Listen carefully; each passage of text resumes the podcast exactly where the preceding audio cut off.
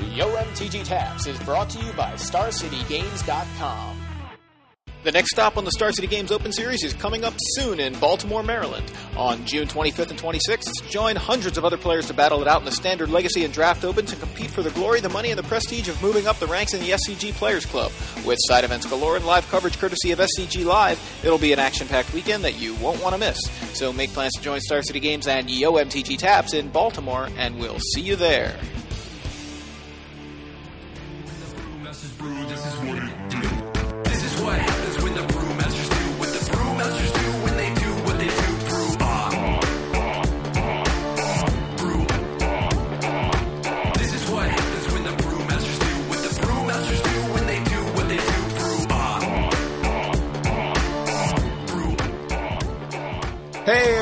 Welcome to episode 70 of Yo MTG Taps. I'm Joey Pasco.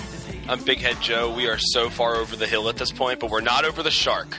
That's true, we have not yet jumped the shark. Um, we are super pumped to be joined by returning guest Patrick Chapin. Hey, what up? This is Patrick. So uh, we're gonna uh, we're gonna talk about the huge news that came down uh, actually just yesterday. Today we're recording on Tuesday, um, June twentieth. The the band restricted announcement. Uh, pretty much the most anticipated band restricted announcement that I can remember. Um, and uh, as as many people expected, there were changes, and I I think this is this is the biggest kind of bomb to kind of drop on standard in this way in six years. Like uh, the last time there were bannings was the Affinity debacle. Yeah, like Standard obviously hasn't had anything changed in a long time. Yeah, so as of July 1st, Jace the Mind Sculptor and Stoneforge Mystic are banned from Standard unless you're playing the event deck, the War of Attrition event deck, in which case you can actually play Stoneforge Mystic if you don't change that deck, which is a little uh, an interesting way to work around that. But um, I think the yeah the, the primary thing is you know those two cards are banned. So uh, first thing, are either you guys surprised at all uh, with any part of that? Nope. Patrick? Yes, I'm surprised that so many people were surprised. Yeah. I mean, are you kidding me? How delusional do you have to be to think that this is in any way remotely okay? No, I mean nobody. Okay, yes, I get that there's some people who wondered is Jace above the law? You know, like is somehow he untouchable because he's the center of brand and a hundred dollar card at one point, uh, or is Stoneforge Mystic untouchable because it appears in the event deck? Uh, Standard was a format that nobody even wanted to touch. This was the most dominant deck of all time. There's no way in the world they would allow it to survive.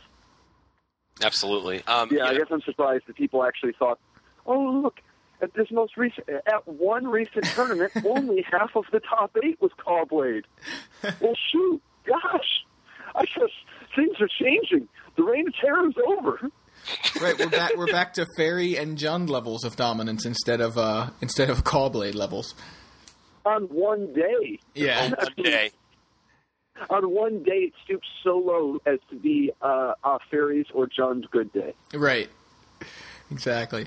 Um, I I definitely wasn't surprised. I expected something to happen, but I feel like I was a little more surprised that Jace was included in it. And I know, like that's j- not. I, I can't say I was totally surprised, uh, but I think the uh, I think Stoneforge Mystic was obviously the number one target, at least in my head. But I felt like once you take away Stoneforge Mystic, that destroys Caw-Blade as a deck, and I felt like that would have been enough.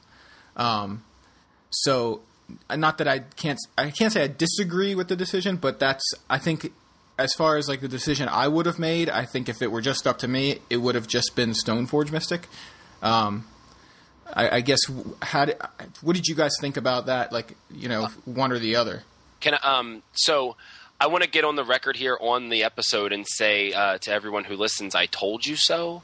Um, no, I, I've been saying for a very long time. I think I've been saying since they spoiled that there would be a red and white sword. Um, which we pretty much knew already in New Phyrexia. I was like, yeah, they should probably ban Stoneforge Mystic because I think it's going to get out of hand. I've been saying that from day one, and I know that I was um, I, I, I think like Joey, you were I, somebody was saying to me like, well, what if you're wrong? And I was like, well, people are wrong all the time. Nobody remembers the times when you're wrong. People only remember the times when you're right. And uh, Well, uh, I was right. Um, they banned Stoneforge Mystic, and I'm not surprised at all. Um, I'm. I, I, I don't think they. I wish they wouldn't have banned Jace, and this is coming from someone who owns zero of them. Um, as a, as a player, I mean, like I like Jace as a card. Um, I see how it can be super powerful, um, but I didn't feel like it should be banned. Um, that's just me personally. I know people disagree with that, and that's fine. Um, I'm not surprised or disappointed that they banned Jace. Frankly, like it does open a lot of doors um, for standard, and I think it's a good thing in the long run. Now, if I were making the decision, since you you Yeah. you uh, Yeah. said what you would have done, Right. Um, if I were making the decision, I would have banned uh, Stoneforge Mystic and Splinter Twin, but that's just me. Um, I feel like the Splinter Twin deck is really weird for like newer players. I'm a TO, so I have to think of things in terms of like how new players would react to them. And having a, somebody just spit out a creature at the end of their turn and then play an enchantment and win doesn't feel like magic to a new player. Um, so I mean that's just me, and I do see how that deck is significantly weakened by taking Jace out of the equation. Uh, so I think that's a good thing in the long term in terms of like, well, if they draw it, they draw it, you know. Yeah. Um, but like it really does take a lot of their ability to dig for it or to have another win condition in the deck away. Um, so I think that's good. Um, like I would have, I would have just made that. You know, I would, I would have kept Jason banned uh, Splinter Twin, but um, I don't disagree with anything they did, and I'm excited to move forward. How about you, Patrick? Uh, okay, so first, I think it's kind. I mean, maybe maybe I'm being too much like focusing on the details here, but isn't it kind of impossible to? Like, it seems weird to have these contradicting views of you don't disagree with anything they did, but you wouldn't have done, and uh, you don't think that they should have done it, but you think that it was good for the game. Yeah, Like you said, in the long run, you think it's good, but you don't think they needed to do it.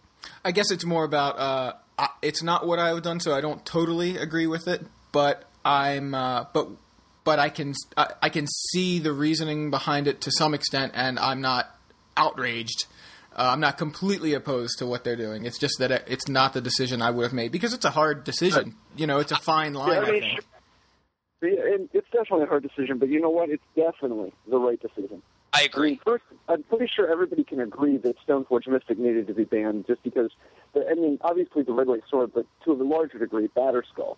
The printing of Batterskull has elevated Stoneforge Mystic into being one of the top two or three creatures of all time. And the uh, even if Jace the Mind Sculptor had been banned, and only Jace, Stoneforge Mystic, like Caw-Blade itself would still be excellent. But I mean, Stoneforge Mystic plus Batterskull would still dominate the format. So once you ban Stoneforge Mystic, uh, you know, wrap your mind around that. The question is, why not just that? Is that enough? You know? Yeah, and that, that's and- pretty much where I am. So Sure. the, the problem with that, and I'll get to the twin argument in just a moment, but the, the, the problem with banning just Stoneforge Mystic is that first, if Wizards of the Coast is going to swallow the poison pill, if they're going to go to all the trouble of actually banning a card and having to deal with the incredible negative backlash, you better believe they better they want to be damn sure they actually solve the problem. Because Right. the only thing worse than having to, like, you know what's worse than banning cards or letting the format stay awful is doing both. Banning a card and the format still being awful. The perception of it being that it hasn't changed enough. Even if Caw-Blade was gone, if you banned Stoneforge Mystic right now, the format would be completely dominated by Jace the Mind Sculptor decks. Right. Yeah, And Jace the Mind Sculptor is already the best thing in the format besides Stoneforge Mystic, and it beats. It's in Twin, which you're afraid of, and it, it's the only thing that beats Valakut. Right. But, Like, it's still a hundred dollar card that even before, like, it was showing up in 88% of the gr- day two decks of Grand Prix Singapore. right. 88%. I mean, like, if a format is 88% blue, it's miles beyond having a problem. You know? Yeah. And then, so so what? Like banning Stoneforge Mystic isn't actually going to make it better. It's Right. just going to make it so that there's fewer blue decks. Or there's going to be a bunch of different blue decks, but they're all just going to dominate. I mean, Jace the Mind Sculptor is still the most broken card in the format. There's one interaction, the interaction between Stoneforge Mystic and Batterskull, that is, uh, it's like uh, Flash and Protean Hulk or Time Warp, or Time Vault and Voltaic Key, where the combination is unbeatable. But the but that doesn't mean that it, that that doesn't make Time Vault or Flash better than Ancestral Recall or Black Lotus. Jace the Mind Sculptor is still the most powerful card in the format by an order of magnitude compared to most of the cards. And uh, the like, if they only banned Stoneforge Mystic, what, oh, if they only banned Stoneforge Mystic, would you agree that there's a very good chance that eighty or that four out of five of the best decks would be Jace decks, or at least three out of four of the best Jace decks, but three out of four of the best decks would be Jace decks? Sure, sure. Maybe more like five out of five, but fair enough. Right, but the point is that how does that help? Like right now, there are an awful lot of people who can't even compete in tournaments because you, up until now, you really did need Jace the Mind Sculptor to be a top tier contender for some period of time. I mean, yes, people show up with these mono red decks and these vampire decks, they do okay. But how narrow is that metagame where you have to play a hyper aggressive strategy just to even have a chance? And even then, if they stick a Batterskull, you're dead. Yeah, I guess here, like the thing that I think of, uh, two things kind of, uh, as far as Jace decks go. If the measure of a healthy format is some amount of diversity, and I think that's that's something that a lot of people look at as the primary marker of a healthy format. Myself included. Um, and, and I and I can get behind that as well. I think that probably is the primary marker as, of uh, of a healthy format. But um, and call, uh, Stoneforge Mystic is banned, and there's a lot of Jace decks. The thing about Jace is he's a, he's a blue staple, so he's going to go in every deck that can produce blue mana, and blue is a popular color. And the fact that you could have several different Jace decks, to me, is uh, it's still a meas- it's still a diverse format when there's uh, you know a top eight includes uh, blue black control and blue white control and rug and then like you know uh, your Right, random four- your random yeah Boros or vampires lists or something Not- or But Valakut. not everybody owns Jaces. Right? No, I understand. I understand the, the, the logic uh, about Yeah. it being And tough. you know, I love Jace the Mind Sculptor more than anyone. Jace the Mind Yes. Sculptor absolutely needed to be banned. The whole point, like, once you're going to go to the trouble of banning, uh, banning a card, then make sure the format actually does what you want. Like in this case, give people a chance to play the new cards from the last two sets that they haven't even got to play yet because they've been so completely impressed. If Jace the Mind Sculptor was still legal, you wouldn't be, you wouldn't see any mono black. You wouldn't see uh, people try to play green white quest. You wouldn't see people. You wouldn't see uh, Valakut. You wouldn't. I mean, you you would literally just see the same old decks. It would be the same decks that we already had. Yeah. But now with Jace and Stoneforge gone, that's almost ninety percent of the field. Now Right. the whole format has been revolutionized. It's almost all the same cards, but there's like fifty percent more cards that are playable now because they can actually compete in a world that doesn't have Jace and Stoneforge. A lot Right. of cards are not even close to good enough to be in a world of Jace. The Jace test, look at Phyrexian Obliterator. That's a sweet card that you can't possibly play because of Jace. There's a number of creatures that are really good that just fail the Jace test. Yeah, I I agree with you with what you're saying. Um, what I felt that they needed to do, the- the goal of the bannings needed to be to weaken the Caw-Blade decks and to weaken the Splinter Twin decks, in my opinion. And I feel like Wizard Twin wasn't dominated. no, it wasn't. But um, but to me, uh, to, just to me, it's a deck that uh, doesn't feel like Magic, uh, especially to a newer player. I'm just talking about in terms of like making Magic feel like Magic. That's all I'm talking about here. Um, and I felt like they should they needed to weaken those two decks, frankly. And um, and I feel like with the bannings that they did, they accomplished that. So I think that was a good thing. I don't think they needed to ban Splinter Twin, but they needed to weaken that deck so that you know players could play their decks without someone just barfing out a combo and winning. At least not But- so not consistently anyway. Not consistently, exactly. I guess. Well, I do agree that it's nice that that deck was weakened. To say that it needed to be weakened, uh, I mean, there's no actual evidence of that because Splinter Twin hasn't done, hasn't even had a chance to live. That combo is a good combo, and that deck is going to probably be a pretty good deck in this new world.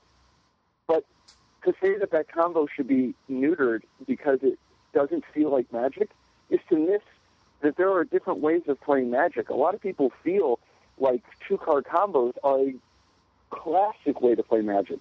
Magic is a game that isn't just good cards. It's not just draft all the time. People, lo- there's a, a lot of people who love combos And eventually, every new player is going to learn this. there are combos in Magic. No, no, no, and, and I and I agree that right now, like as things stand, the the Splinter Twin deck is a you know is a healthy part of the metagame.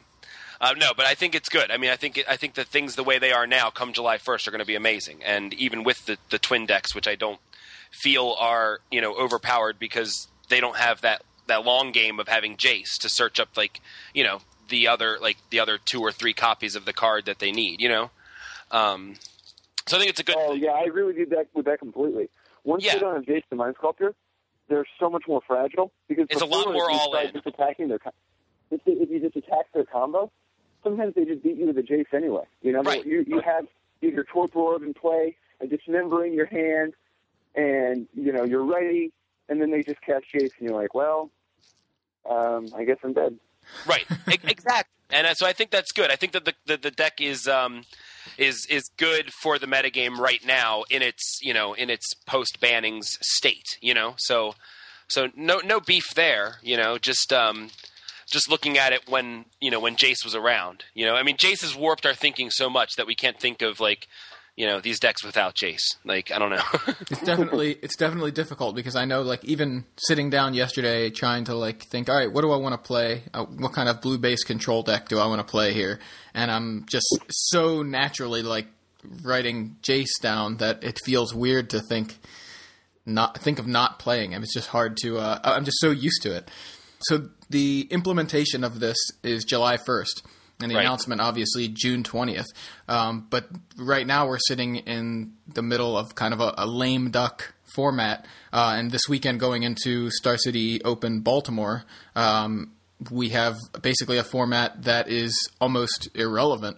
I'm partly biased because I'm going to be doing commentary this weekend for SCG Live, so um, I'm going to. Uh, I'm, I'm excited to see the new format, and unfortunately, we all know it's coming, and we can't do anything about it uh, for this weekend because it doesn't apply this weekend. And uh, it seems to me like they keep talking about how much faster information travels, and um, you know the how fast metagames kind of are solved, or at least how things progress. And it it almost seems like wow, by this weekend, people are already going to be ready with their new brews, but they Uh, kind of can't play them. Yeah, see, I, I, I think you're overestimating. Like, I mean, like you are very plugged in. You are in tune with the Magic community. As it is now, an awful lot of people, it does take them more than a couple of days to decide how to adjust to such a radical change to the fly.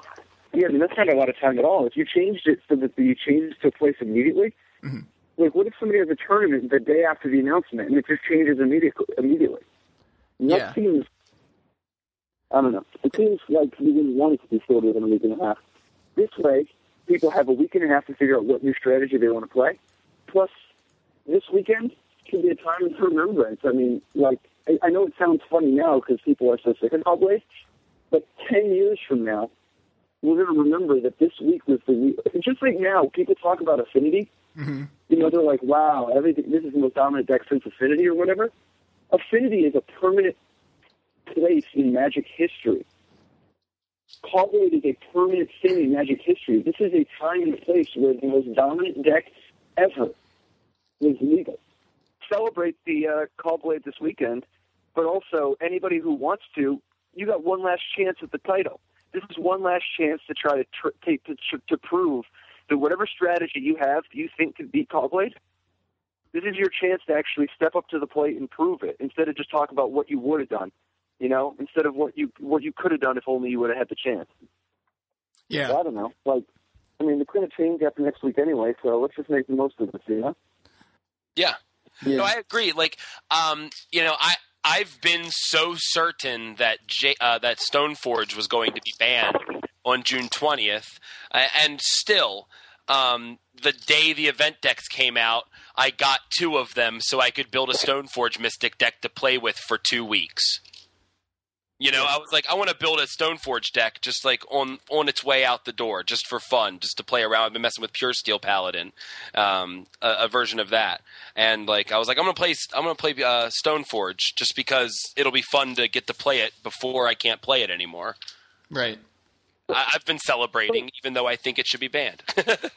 And I think that's the the thing. I've been playing Jay so much in Legacy recently that I kind of didn't get a chance to play him. Well, I had a chance, I just wasn't. I was playing Legacy instead of Standard so much recently that uh, I kind of feel like, oh no, I don't. I'm not going to be able to play Jason Standard anymore. Um, but uh, looking ahead to to the future of Standard, like I think uh, what can what can we speculate will be the best decks?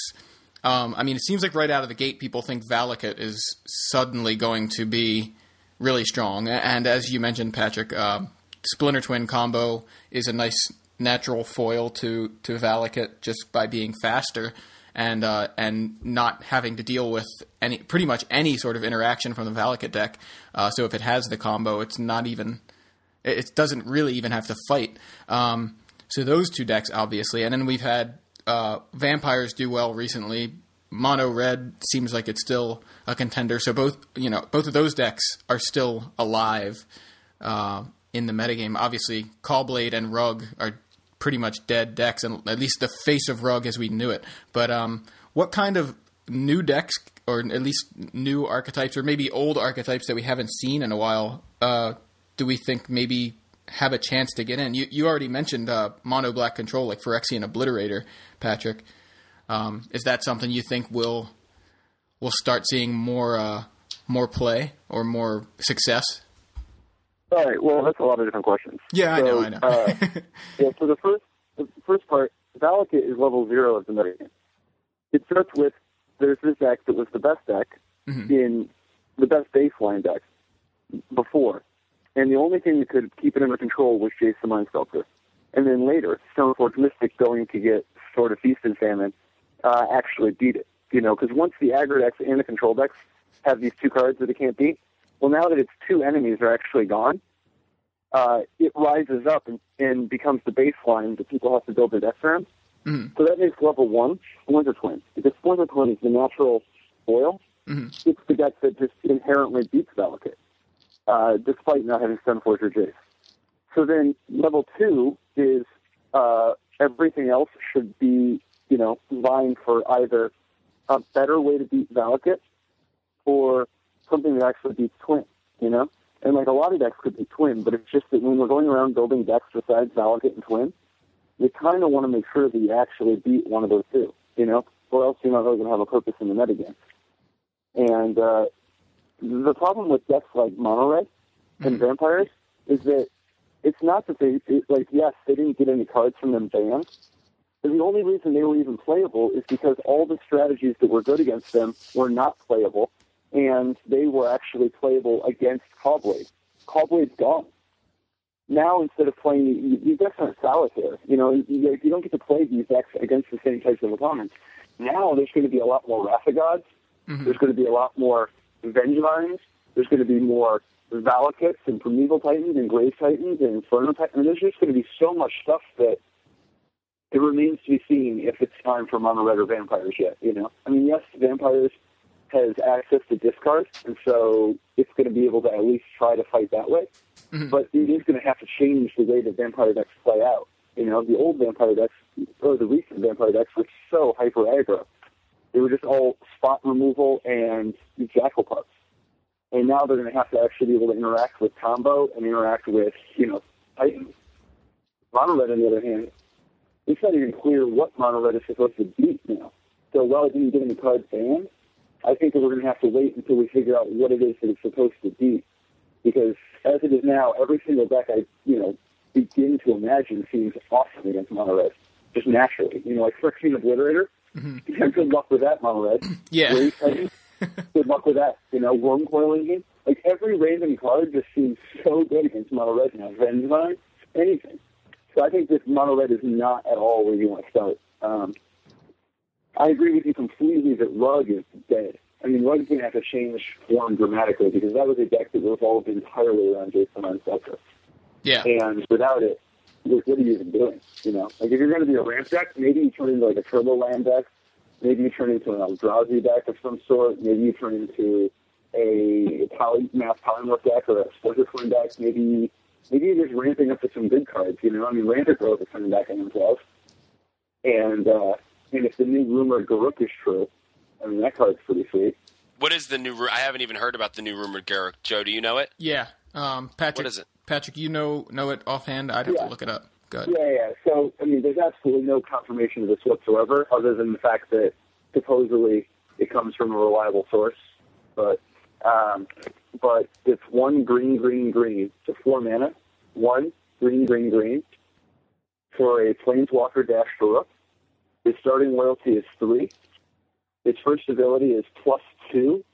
Search your library for a basic land, put it onto the battlefield, tapped, and shuffle your library.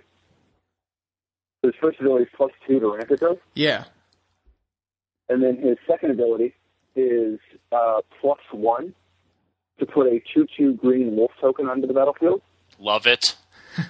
And then his third ability is uh, minus six, put a 2 2 green wolf token onto the battlefield for every land and creature you control. It really follows in the footsteps of the old Garruk in a way. Like you know, it, it can protect itself, and then it can overwhelm you with with creatures, and it can also ramp. It seems kind of uh, very much similar to the the original. While we're on the topic of new planeswalkers, um, do you want to talk briefly about that thing that Noyan had sent us the other day? Yeah, well, I mean, it's it's a thread on MTG Salvation saying that, it, uh, according to uh, what appeared to be the the starting, like the first characters in the Japanese version, there was a Japanese Duels of the Planeswalkers commercial that fanned the uh, the Planeswalkers, and we've mentioned this in a past episode, and that that was the one where you saw Gideon with the uh, the M12 expansion symbol. So we it, it confirmed Gideon. Um, the other planeswalkers are kind of behind Gideon, and you only see like a slight corner or like a little sliver of each card. And it looks like from the Japanese version of the commercial, which has the Japanese cards, uh, the first character that you can see, like the kanji, I think is the uh, the term for the Japanese characters. Uh, they're different than Jace Beleren and Chandra Nalaar and Garruk.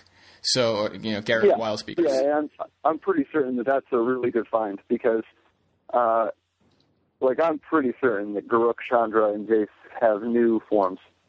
Uh, Jace is not going to be the Mind Sculptor, that's for sure. And Yeah. Chandra is probably not going to be a Blaze just because it was the least popular Planeswalker of all time. And if this Garruk really is going to Garruk, that card is unbelievable. That card is so good. I wouldn't be surprised if that Garruk is like the second best Planeswalker of all time. I mean, like, that elite company, like, there's pretty much, there's like Tezzeret, Koth, Ajani Vengeant, uh, Elspeth, and Jace the Mind Sculptor. They're pretty much like that top top five, right? Is at least in the league of, of Ajani Vengeant, Koth, and Tezzeret, and Lilith, and Elspeth. I mean, Wizards has said recently that it's important to have cards like Pithing Needle and uh, Living Ring, you know, different things like that that are safety valves to make sure planeswalkers uh, don't get out of control Yeah. because maybe maybe things wouldn't have been as bad if Pithing Needle and Oblivion Ring were legal. You know, like Oblivion Ring helping to fight Jaces and Batterskull, Stoneforge, and and Pithing Needle for both as well. I mean, so I wouldn't be surprised. I mean, first of all, from the looks of it, there is exactly one card that like uh, I don't recall what the two cards are, Mhm. but there are two cards that were next to each other in M11 Mhm. that uh, preclude Oblivion Ring from being in M11 because th- those two cards are next to numbered next to each other. Right. However, in M12, those same two cards appear, and there's exactly one card between them. Right. Nice. So it looks it, it could be Oblivion Ring. Is basically. I mean, that's circumstantial evidence, Mhm. but if I were Wizards of the Coast, I would probably put Oblivion Ring in M12. Yeah, I think it's such a perfect like perfect kind of design too for a card. It's very versatile. It's you know it's got its uh, weaknesses, and it just seems like it seemed like such a staple when it was around. It almost was surprising to me that it wasn't in M11. You know, M12 is going to shake things up quite a bit. So even though we're all excited about what possible brews are are in place, you know, are are going to be made possible because of Jace and Stoneforge being gone, that format we have to remember is only going to be around for a couple of weeks, Right. Yeah. and then it's going to change radically again because M10 and M11. I mean, those are some those are some sets that really changed formats. Bane Slayer Angel, the M10 duels, the Great Sable Stag, for me, all the Titans, Mhm. Fauna Shaman, Preordain, Mana Leak. Right. You know, I'm excited to see what M12 brings. Seriously. Yeah. Ve- But yeah, very very. jumping exciting. back to what formats are possible or what decks are possible. Uh, this we had kind of tangented off because uh, we were talking about you know like what decks are going to be are going to be possible in this new format, and I mean you know I have an unnatural love for mono black, but I really do think that mono black uh, has a has a niche, has a purpose because like the discard you have is going to be good against both of those two combo decks, right? Right. Like the twin mountains of Splinter and Valakut right. and the uh, the creature removal is good against Twin. You can have the right creature removal to combat uh, Valakut, and you could play like you could play land destruction, discard, Memoricide, extirpate type cards if you wanted. The whole thing that was keeping Black from not being able to win before was two things. One, Black has a weakness to planeswalkers, and two, Black has a weakness to to artifacts. Mm, yeah, So when exactly. Stoneforge Mystic is going to go get Batterskull, I mean that's kind of a problem for Black. perfect. And storm, then when blue decks always get to just combat all your mediocre two for ones with a single Jace the Mind Sculptor, and that's a problem. But with both Stoneforge Mystic and Jace gone, and replaced with Valakut and Twin, which are two things that Black is actually particularly, you know, which Black is good against, Mhm. I think that Black is going to be the real deal. Mono Black, I think, is going to be. Uh, I think Mono Black is going to be big on the upswing. I like I like the fact that every deck has access to Tectonic Edge and Surgical Extraction to deal with Valakut if they really wanted to. You know, I think that's Yep. uh, I think that's comforting. Like a lot of people, especially the people who are very upset with the bannings, are like, "Oh, great! Now we're just going to have to deal with Valakut for five months, and that's going to be the best deck." But I mean, like somebody was saying that, like you know, there were a lot of cards printed uh, that combat Valakut that we haven't even had time to explore yet because we've been too busy fighting Caw-Blade and Jace. Um, so there are things there that answer that deck. So I think that saying that oh the format's just going to be um, is going to be dominated by Valakut for the next couple months, and now that's a problem is just a, a blatant oversimplification of what things are going to be. Yeah. Uh, I agree with you completely. Why can't a black deck use Entomber Exarch Yeah, to? I mean, Entomber Exarch could take you know, like a Green Sun Zenith or a Summoning Trap or whatever out of their hand, but it can also take a Valakut out of their hand if they try hiding their Valakut from you. You know, like if you're playing Tectonic Edge and some discard spells and Surgical Extraction, as long as you have some creature removal for their fatties, you can pick apart a Valakut deck. They don't. The deck's almost all air. It's all land. Yeah. right, right.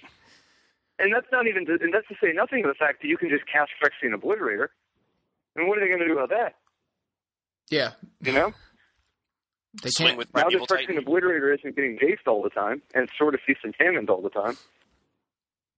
Did I, Right. did I tell you, Joey? Um, remember, I brought up Semblance Anvil as a possible way to make swords cheaper, where you know, we're to make Yeah. Batterskull cheaper. Um, you know, uh, uh, we kind of we kind of just brought it up casually, but sure enough, round one at F and M um, when I played a couple weeks ago at someone else's store. Um, somebody used Semblance Anvil and then went sword, sword, sword for one mana each. Oh wow. Like I was like, oh, that's like Pure Steel Paladin. Uh, yeah, oh yeah, of course. Um, I mean, I'm playing that deck now too.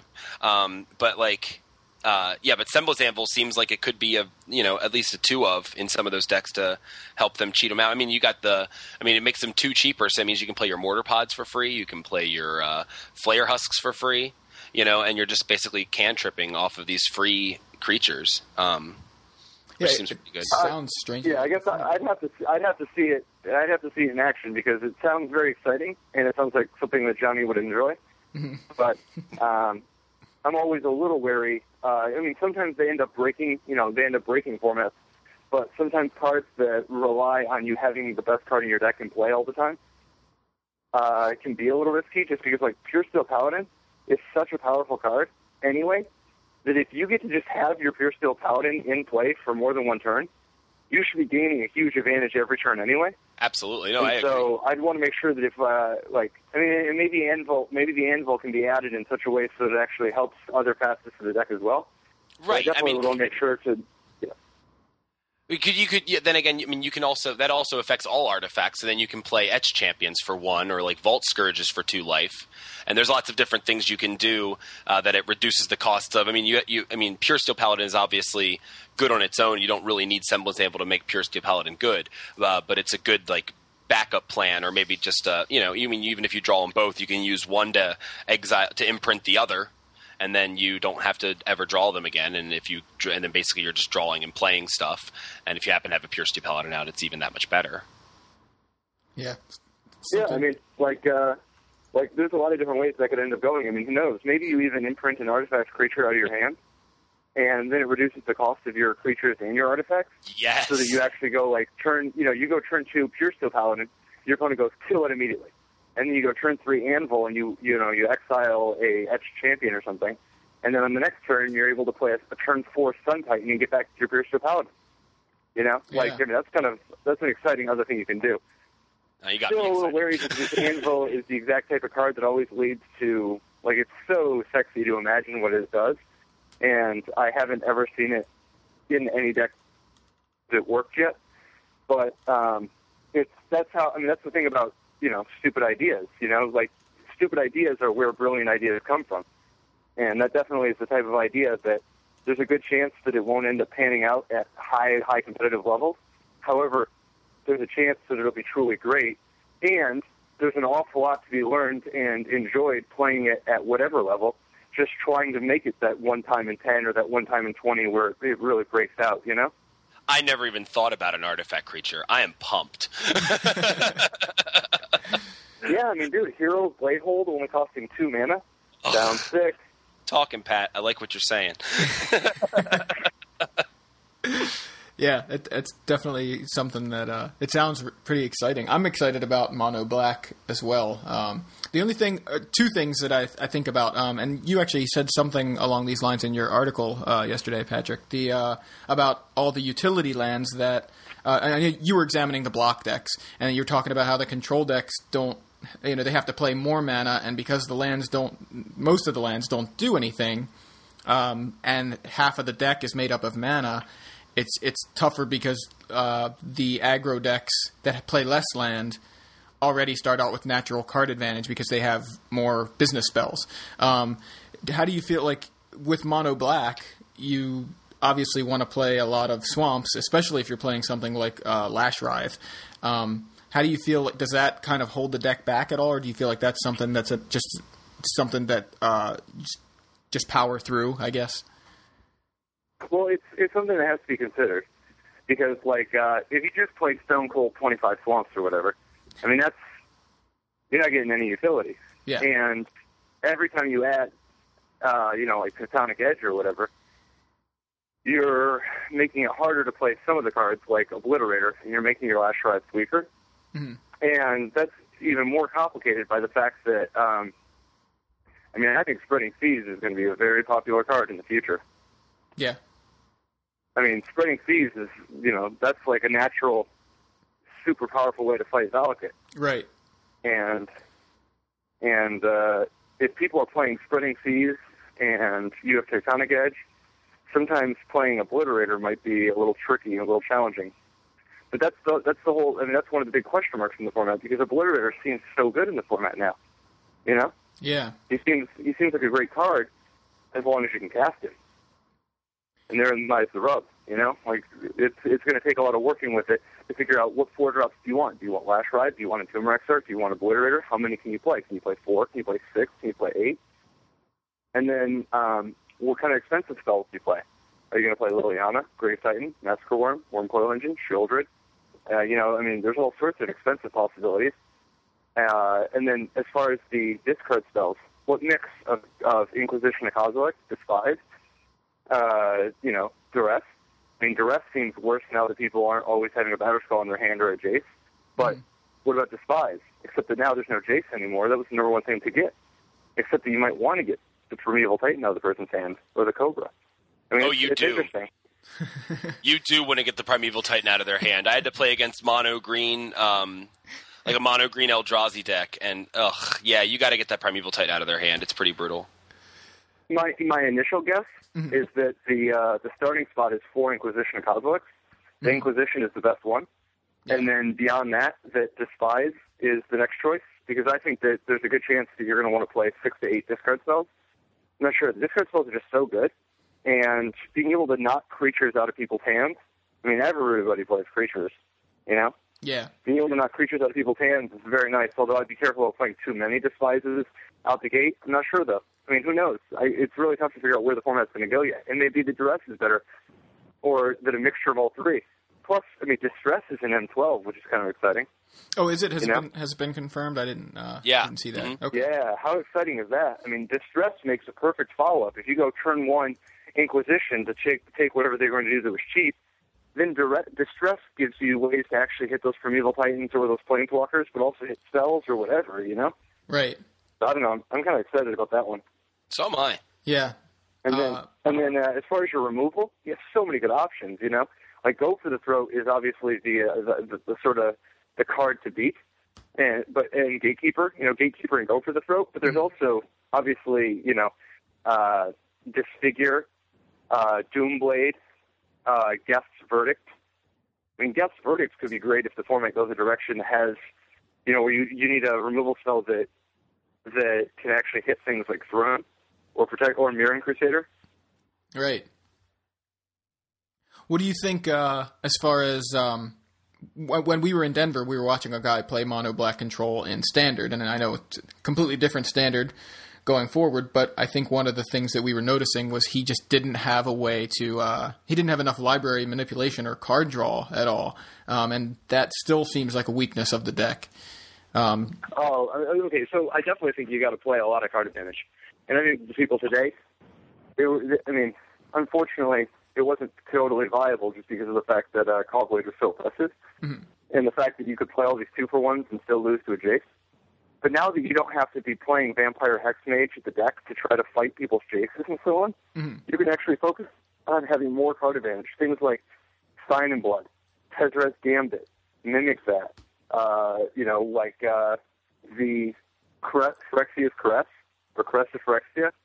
uh, is that the the one that does the the poison? I forget. Uh, Yeah, it draws, like, target player loses three life, gets three poison counters, and draws three cards. yeah, that's right for five, and it's a sorcery. Yeah. Yep. So you can play, I mean, there's more card advantage like that, not to mention all the two for ones like Phyrexian Rager or Entomber Exarch or Gatekeeper or or any number of, uh, you know, uh, any number of two for one type forms of card advantage. So, I mean, Skin Render, Grave Titan, Wurmcoil Engine, these are all like implied card advantage.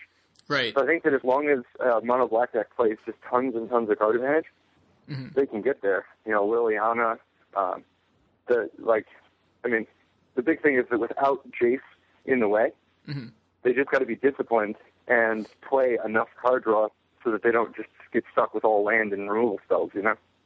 The, the other, the, the, the other big one, as I mentioned, the change besides Jace the Mind Sculptor, from the perspective of Mono Black, is the uh, is the equipment because those are the two big question marks. You know, like uh, what's a black deck going to do about Sword of Feast and Famine? What's a black deck going to do about you know any random artifact or or whatever or Tezzeret? You know, what if people start playing Tezzeret? A black deck's got to be able to compete with a turn three Tezzeret. Yeah, I mean, and that t- Tezzeret and artifacts, or planeswalkers and artifacts, like you said, they're the uh, they're a weakness for black, and it seems like te- a Tezzeret deck would just naturally have a huge advantage. Right, which is why, you know, it's going to be important to consider the right kind of discard to use. And if you, you know, like what kind of support do you use? Is it worth playing Ratchet Bomb? Is it worth playing Tumble Magnet? Is it worth playing, you know, like what other cards? You know, Spine of Ish Sah even or Karn? Who knows? Right. Uh, what do you feel Um, like?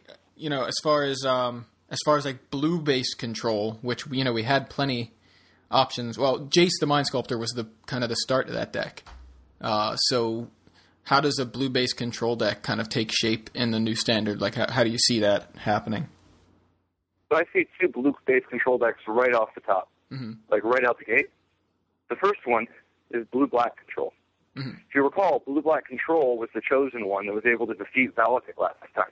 Right. And so if Valakut is the new monster that needs to be slain again, uh, like Jace the Mind Sculptor is not absolutely vital to defeating Valakut. You could play a deck full of, you know, one mana discard spells like Despise, Duress, and Inquisition, mana leaks, Stoic Rebuttals, and then uh, some creature removal and a bunch of card advantage, spreading seas and tectonic edges, and just maul a Valakut deck. Now, instead of Jace the Mind Sculptor, you can, I mean, there's a variety of different options to choose from, but there's Jace's Ingenuity, Jace Beleren, uh, Foresee, Liliana Vess, uh, Tezzeret's Gambit, Sign in Blood. There's a lot, of Seagate Oracle even. I don't know. There's a lot of different options. yeah. So I think that uh, I think that blue black control. Mm-hmm. Yeah, it hurts to not have Jace the Mind Sculptor anymore. But you know what? Jace the Mind Sculptor was the best card against blue black control. I mean, think about how many times people have played, how many times people play Jace decks, and then the other person just sticks a Jace and you're dead. Right. You know. Yeah. So not not having to face Jace anymore is just huge, but also not having to face Stoneforge Mystic anymore. You know. Yeah. Now that you don't have to face Stoneforge Mystic or Jace, I mean, Blue Black Control is the is the exact type of deck that could beat a Deceiver deck or a Valakut deck, you know, without even much effort. Now, uh, its baseline strategy is going to be a little weak to Hyper Aggro, but if you think that Hyper Aggro gets hurt by all these combo decks, then I mean, Blue Black definitely gets to, you know, slide right in and have this sort of this its niche in the metagame. Right. Yep. The other one I'm seeing is oh, and then uh, it also has Consecrated Sphinx now. Oh yeah. I mean, yeah. you always had Grave Titan, and then people eventually invented Precursor Dome. Man, Consecrated Sphinx. I'm not sure what the right mix is going to be between Consecrated Sphinx and Grave Titan, but Consecrated Sphinx is absolutely amazing. And if you were worried about you know not drawing enough cards because of not having Jace, Consecrated Sphinx will draw all the cards you need. yeah, for sure. The uh, the other one is blue light control. Now, blue light control has a little bit more of a question mark over it. Mhm. I mean, like blue black, I'm pretty certain blue black's going to make a comeback for sure. You know, I mean, if you think the blue is dead, think uh, I, I, I mean I know you don't, but I think anybody who's concerned the blue can't work without Jason Mind Sculptor, got to remember just how many good blue cards have been printed in the last year and a half. Yeah, I mean, But, we uh, still still have Mana Leak. That's a that's a big one, just right there. Preordain, Right. Mana Leak, Spreading Seas, Consecrated Sphinx. Uh, J- I mean, Jace Beleren. There's, yeah, I mean, plus plenty of other cards. Plus, blue cards just are better naturally. You know, like the things that blue does, like balancing things and drawing cards and looking at cards and countering spells. And, but anyway, Yeah. out of blue white control, uh, there's a few different ways blue white control might end up going. hmm But uh, the first one that comes to mind is Venser. Yeah. I mean, Venser does a pretty good Jace the Mind Sculptor impression. I mean, he costs five, but often he's at least as deadly. You know, like you're drawing an extra card every turn when you phase out your Spreading Seas or your Seagate Oracle or your Wall of Omens or whatever, hmm or you're resetting your magnets or or triggering your Contagion Clasp again, or or retriggering your Sunblast Angel, or retriggering your Titans, or or whatever you want to do. You're getting like at least a a, a card's worth of value at the very least. Yeah. Plus, he he scales up so fast to the ultimate faster than Jace does. You know. hmm So uh, I'm going to be really excited to. Uh, I'm very excited to work on blue white Venser decks. You know, the blue white decks are going to be naturally good against the hyper aggro decks, hmm and the blue black decks are going to be naturally good against the combo decks. But uh, I'm not sure which one will end up being the best overall. You know, Yeah. Blade Splicer I think is going to change the dynamics of how Venser works. Oh yeah. Blade Splicer is an absolutely incredible card, and the ability to Venser him. I mean, just playing Venser just play him as a good. I mean, just playing Blade Splicer just to put it out there as a good card. I think is a very legitimate thing. And once you start using Venser to blink your Blade Splicer every turn, you start getting a really big advantage. And then you can even use the unblockable. You can threaten to have the unblockable ability, make all your Blade Splicers unblockable to break through a standoff. Do you think uh, Vengevine decks will still will be able to kind of have a resurgence? Because I typically, like what kept them down was, that, you know, the primeval titans, the Valakuts, and the, basically the titans. And it seems like that's actually more having. Uh, uh, they're going to have more appearances now. So are Vengevine decks still just not good enough? I mean, so, uh, and that's actually kind of a uh, that's a very very good question and kind of a deeper one. Uh, I agree with your assessment completely that the that Vengevine was like the thing that oppresses Vengevine are the Titans, and the um, the whole reason we got to this weird metagame that exists in the real world up until the banning was because Wizards of the Coast didn't realize that you could- like it, it, I mean it's a pretty big leap to invent the idea of a blue deck that has Stoneforge Mystic but only eight creatures. I mean it's a very non-intuitive thing. Right. Uh, I mean like why didn't people play that at the World Championships? You know, like it, it just hadn't been invented yet. Yeah. And it's a pretty radical change in deck design philosophy.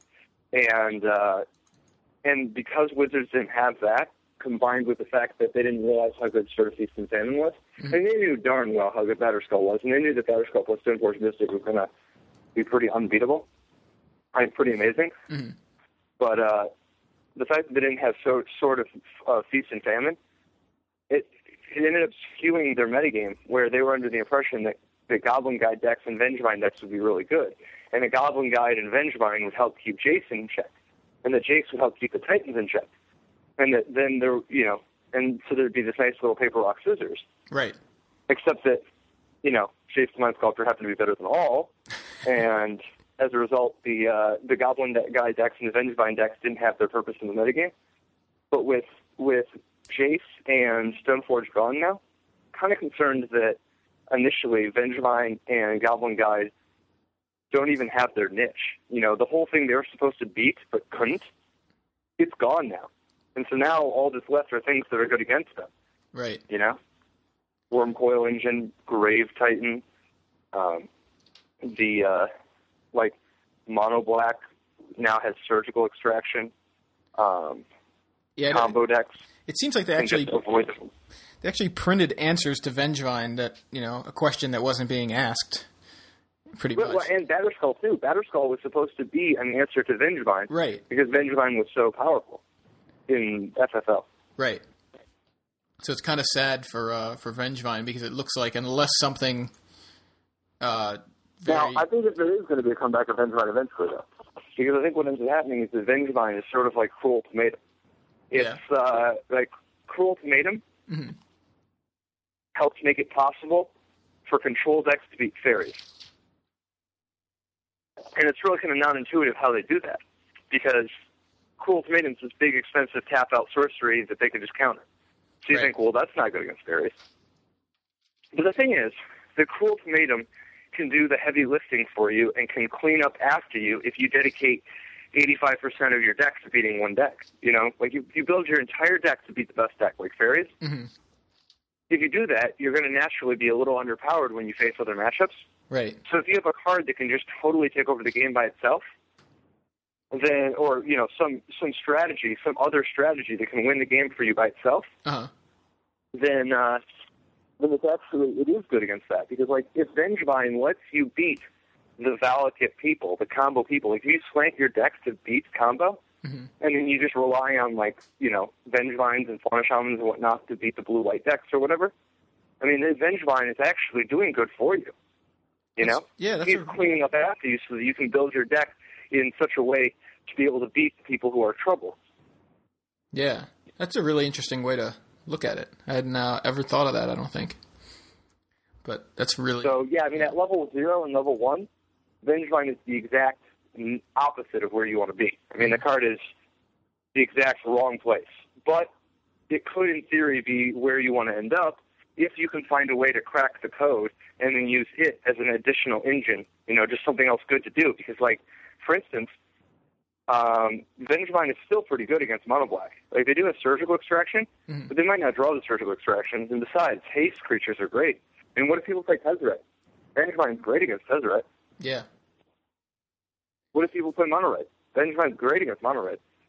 So there could be a, a a world where where that ends up becoming true if people are able to compensate for for Splinter Twin and the Titans. one more deck I want to ask you about, and um, I think you're the person who's done the best in the the on the biggest stage with this kind of deck, and that's obviously Tezzeret. Uh, do you feel like Tezzeret decks are they gonna are they gonna show? Absolutely. Absolutely. Now, you lose Jace the Mind Sculptor. Mhm. Um, but that's not the end of the world. Now, first of all, some people play Call for the Hammer, and I'm not really, like, I'm not that real, really that big a fan of the the much more aggressive Koth Tezzeret Mhm. sort of builds. But they have done, you know, they have put up some numbers some places, and it may be that that's the formula that you can that you can play Koth and Tezzeret together, so you have just this incredible amount of planeswalking haste. I mean, if other people think that planeswalkers aren't going to be an issue anymore, and you show up with both Koth and Tezzeret, you're gonna get a lot of free wins that way.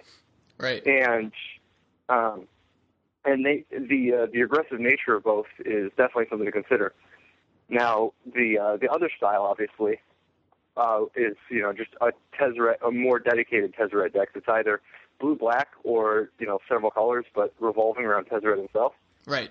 Uh, and the uh, the Forge Master sort of style of blue black.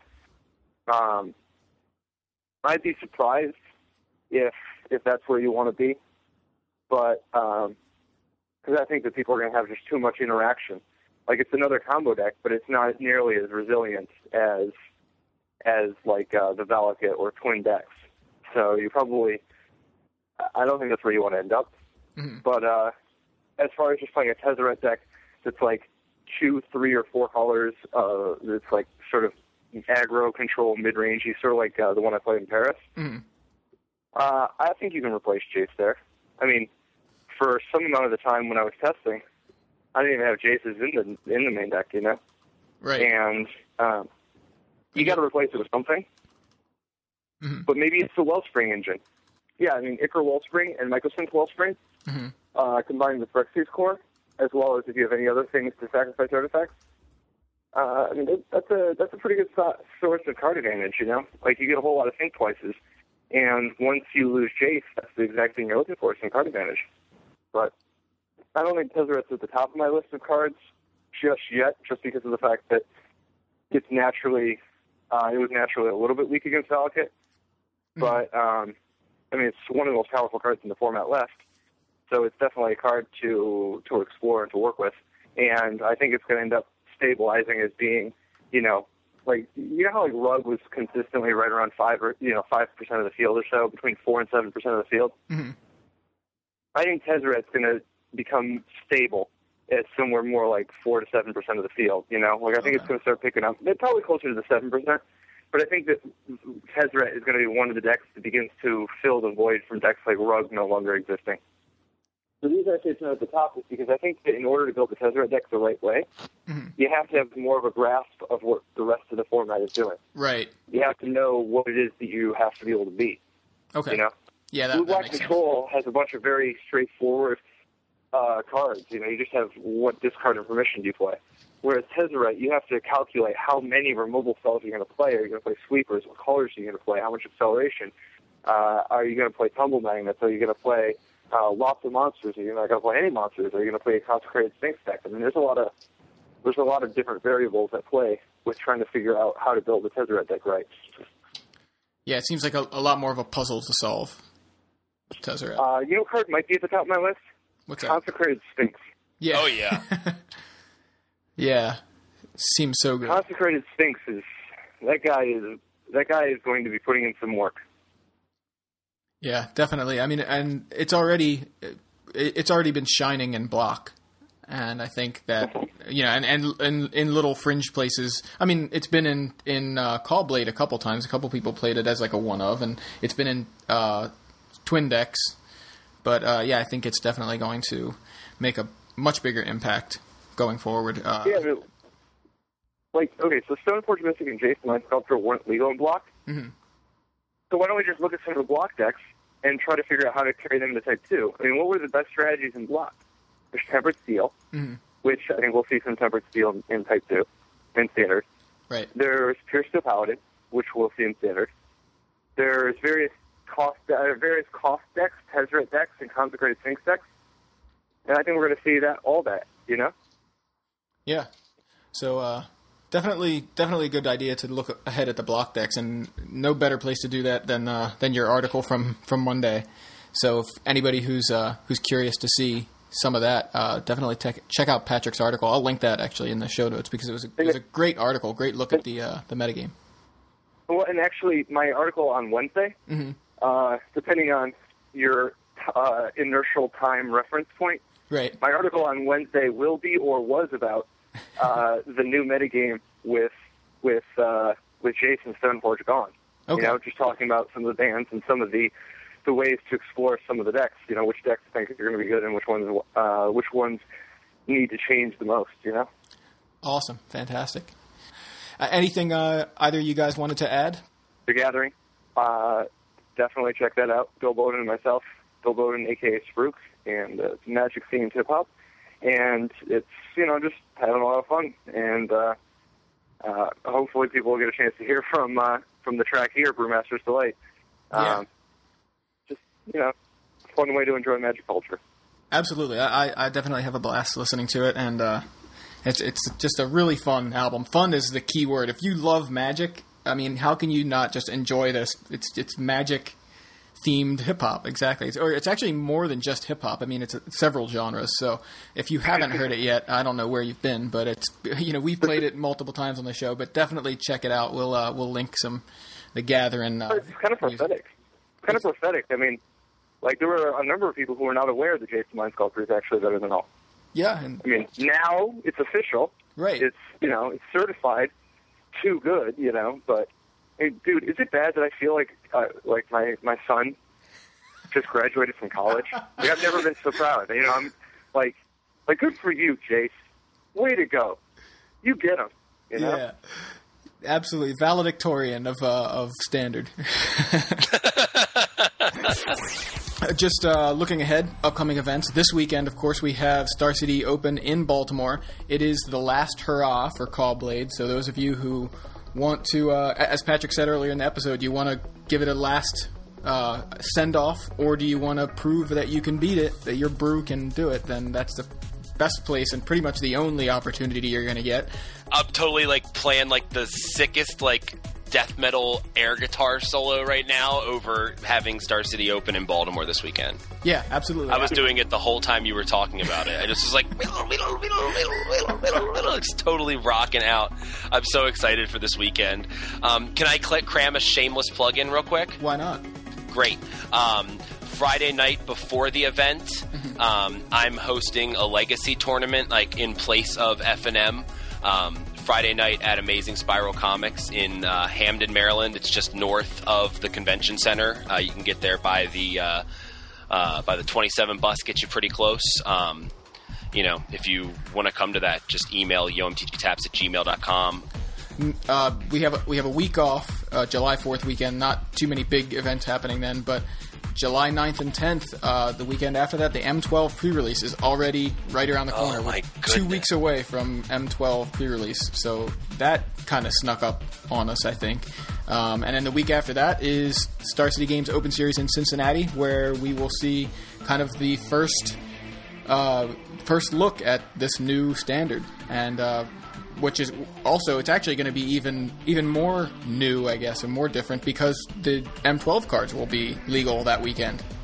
That'll be the weekend that M12 is released, so we can, we have no idea what that format's going to look like. but uh, that'll be exciting to, to keep an eye on. So um, that's what we got in the next few weeks. So I think uh, I think that's everything.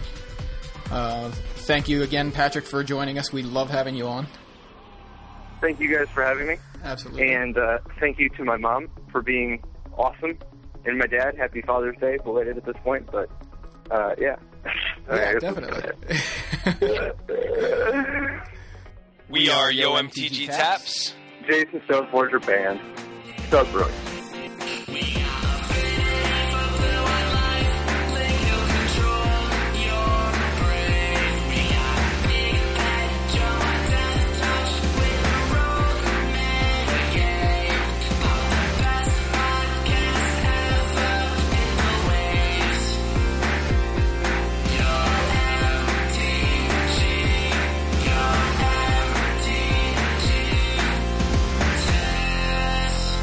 Let's talk about fans, baby. Let's talk about you and me. Let's talk about all the good things and the bad things that may be. Let's talk about fans. Probably not on the album, though. It's not on the Gathering album, but sure, uh, sure radio, you know, just a remix. A remix. Patrick Hibben, innovator, no one greater, greater at demonstrating, understanding, understanding, underlying to overlay what you say, what you do, so this brewmasters be like on replay. Pull out the pen. So to end the show, can Joe, can we both say we are Yo MTG Taps at the same time, and Pat say stop bitching, start brewing? sure, if Patrick's down for that. Wait, so it's stop bitching and start brewing? Yeah. Yeah, no, I just wanted to get so just to be clear about something. Sure. Did it not? Did not the quote unquote bitching help lead to this world where Jace is actually banned? Yeah, I was thinking about that. And Stoneforge Mystic is actually banned. but that is not Have always you guys the thought answer. about the philosophy involved? That's not always the answer. Usually, it's stop bitching, start brewing. In this case, it was squeaky wheel gets the oil. But uh, Well, then- Is it even squeaky wheel against the oil? what's What about uh, what about a relentless pursuit of perfection, which generally the only way we can find is through brewing. no. yeah? No, you know what though? Because seriously, bitching doesn't really actually necessarily help people that much. So it would be an awful, uh, you know, it would be awfully useful for for the majority of the bitching to be replaced with a whole lot more brewing. Absolutely. This is what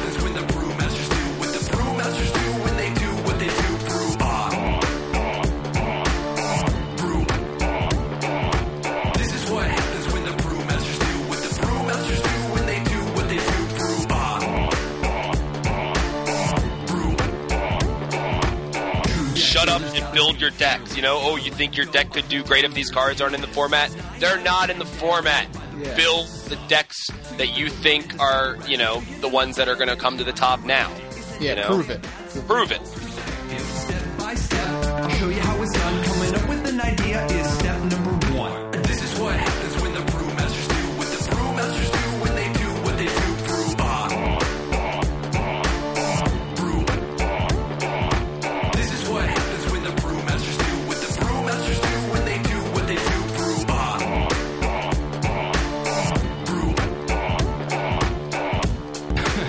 Like, imagine this bitching thing creates a full paradigm where it's implied that the only reason things change is because people quote unquote bitched. I don't think the bitching has anything to do with it. The truth is that the format was broken. Jace and Stoneforge are banned, so it's time to start brewing.